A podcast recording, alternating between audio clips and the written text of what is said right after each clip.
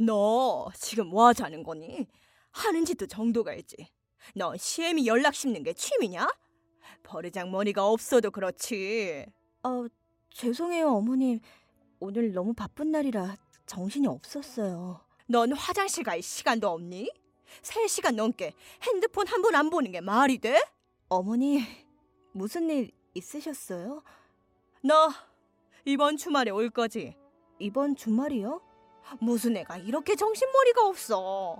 이번 주말이 네 시아버지 생신이잖니. 아버님 생신이죠? 그래.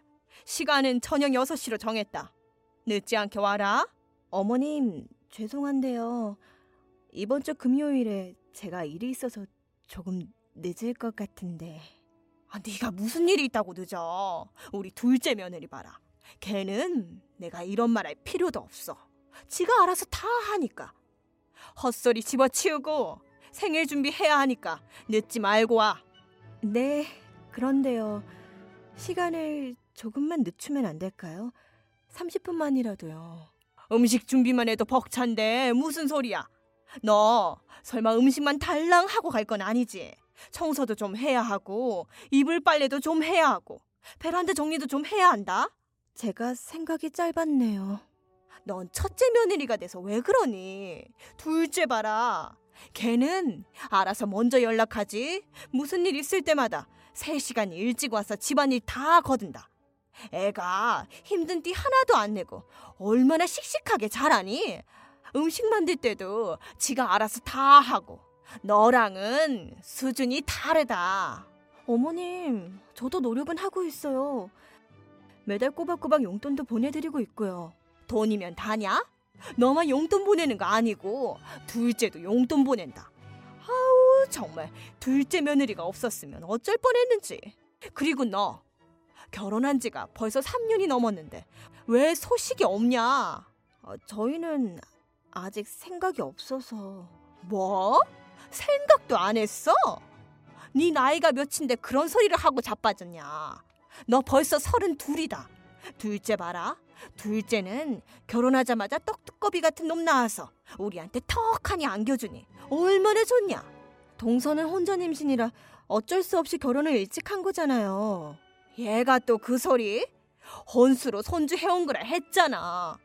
넌 그렇게 둘째를 깎아내리는 게 좋으냐? 첫째가 돼가지고 속까지 좁아요. 아휴, 둘째는 마음까지 착해서 이번에 우리랑 같이 살고 싶단다. 나 모시고 살면서 맛있는 것도 많이 해주고 엄마처럼 놀러도 다니고 할 거라더라. 아, 동서가요? 그래. 아무튼 너같이 손주도 안 안겨주고 매사에 내가 챙겨야 하는 며느리는 딱 질색이다. 그러니까 제발 도움이라도 안 될 거면 방이라도 안 되게 잘 좀 처신해라. 네, 알겠습니다. 너 맨날 나한테는 어머님 네 알겠습니다 해놓고 둘째한테 나 욕하는 건 아니지? 아, 제가요? 설마요. 저번에 둘째가 나한테 너를 좀 살갑게 대해주라고 하더라. 너 둘째한테 그렇게 말하라고 시킨 거 아니니? 전 동서한테 아무 말도 안 했어요. 아니면 걔가 왜 나한테 그런 부탁을 해? 진짜예요, 어머님. 그럼 됐다. 앞으로도 입 다물고 있어라. 내 심기 건드리는 짓 하지 말고. 알았니? 알겠습니다. 솔직히 꼴도 보기 싫은데 첫째 며느리 생각해서 체면 차리게 해준 줄 알아라. 형님, 바쁘세요? 아니야, 얘기해. 어, 이번에 아버님 생신 때 현금 꽃다발이랑 현금 케이크를 만들려고 하는데요. 케이크 만들다 보니 돈이 좀 부족한 거 있죠. 우리 예쁜 형님이 돈 좀 보태주시면 안 될까요? 알았어. 얼마나 보태면 될까? 100만 원이요. 100만 원? 아버님 칠순 잔치도 아니고 생신인데? 어머, 저희도 케이크에 100만 원 넣은 걸요. 생일에 100만 원은 좀 과하다. 그래도 아버님, 어머님이 좋아하실 텐데요. 남편이랑 얘기해 볼게. 알겠어요. 아, 동서! 이번에 어머님, 아버님 댁으로 들어가기로 했다면서. 아, 어머님이 얘기하셨구나. 네, 부모님이랑 같이 안 살다가 힘들지 않겠어? 힘들긴요. 제가 오히려 감사드리죠. 무슨 말이야? 저희 애들 아버님 어머님이 같이 살면서 봐주실 텐데 같이 살면 어머님 댁에서 먹고 자고 하느라 식비며 생활비도 절약되고요. 지금 있는 집 월세로 돌리면 저희 월세 받는 걸로 부가 수입도 생기잖아요. 어, 식비랑 생활비를 들여야 하는 거 아니야? 아니요. 어머님이 그러지 말라고 하시던데요. 같이 살아줘서 고맙다고. 우리 어머님은 역시 천사세요. 그쵸, 형님? 아, 아 그래. 아무튼 100만 원은 빨리 주실 거죠? 남편이랑 상의해보고 빨리 준비하도록 할게. 너 지금이 몇 시냐? 내가 저녁 6시까지라고 했니 안 했니? 어머님, 죄송해요. 일이 너무 늦었어요. 지금 빨리 가고 있으니까 식사 먼저 하세요. 안 그래도 먼저 먹고 있다. 너 설마 빈손으로 오는 건 아니겠지? 제가 가서 밥값 계산할게요. 고작 바까? 둘째는 벌써 와서 집안일 다 해놓고 식당도 예약해놨고 생일 잔치까지 준비해뒀더라. 돈 케이크랑 돈 꽃다발까지 말이다. 넌 도대체 첫째가 돼가지고 하는 게 뭐냐? 이러니까 자꾸 둘째랑 너랑 비교를 하게 되는 거야. 어, 어머님, 저희도 그 케이크 준비하는데 돈 못했어요. 내가 얘기했지. 돈이 다가 아니라고.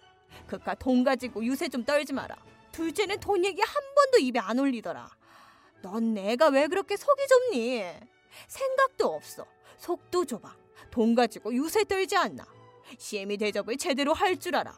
아니면 말귀를 잘 알아들어 먹어. 센스도 없고. 어머님 너무하세요. 왜 그렇게 사사건건 말끝마다 동서랑 절 비교하시면서 깎아내리시는 건데요? 어머, 얘 봐라. 너 나한테 대드니? 이젠 대들기까지 해? 이게 오냐오냐 하니까 버르장머리까지 없어지네.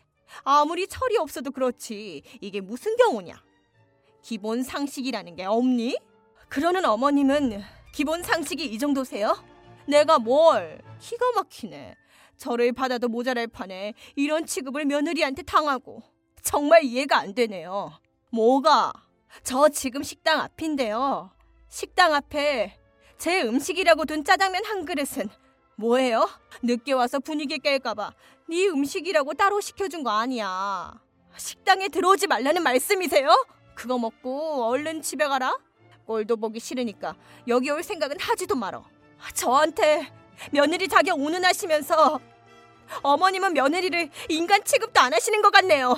얘가 말하는 거 봐. 아주 시건방에 하늘을 찌르는구나. 너 이럴 거면 우리 집안에서 나가라. 난 너 같은 며느리 두고 살고 싶진 않다. 제가 원하던 바네요. 그랬니? 난 며느리도 둘째 안 하면 됐다. 너 같은 건 필요도 없어. 네, 그러세요. 저도 어머니 같은 시어머니 더 이상 모시고 살고 싶진 않네요. 이런 취급받으면서 계속 살 바에는 차라리 이혼하겠습니다. 전 그 후 남편과 이혼까지 결심했지만 남편이 한사코 반대에 이혼만은 하지 않았습니다. 대신 남편과 전 시댁의 발길을 끊고 살고 있어요. 한 1년 후쯤 지났을 때 어머님과 아버님이 저희 집을 찾아오셨더라고요. 동서한테 쫓겨났다면서요. 알고 보니 동서가 금전적인 문제가 생겨 시부모님을 모시고 살겠다고 했었고 금전 문제가 해결되자 아버님 어머님을 내쫓고 집 비밀번호를 바꿔버렸다고 하네요. 어머님은 이게 다 자신 탓이라며 저에게 미안하다고 싹싹 비셨습니다. 하지만 제 마음은 풀어지지 않았어요. 저희는 동서를 찾아갔지만 이미 집까지 팔고 이사를 가버린 후였네요. 남편은 저에게 한 번만 엄마를 용서해달라고 하지만 아직 제 마음은 상처가 남았습니다.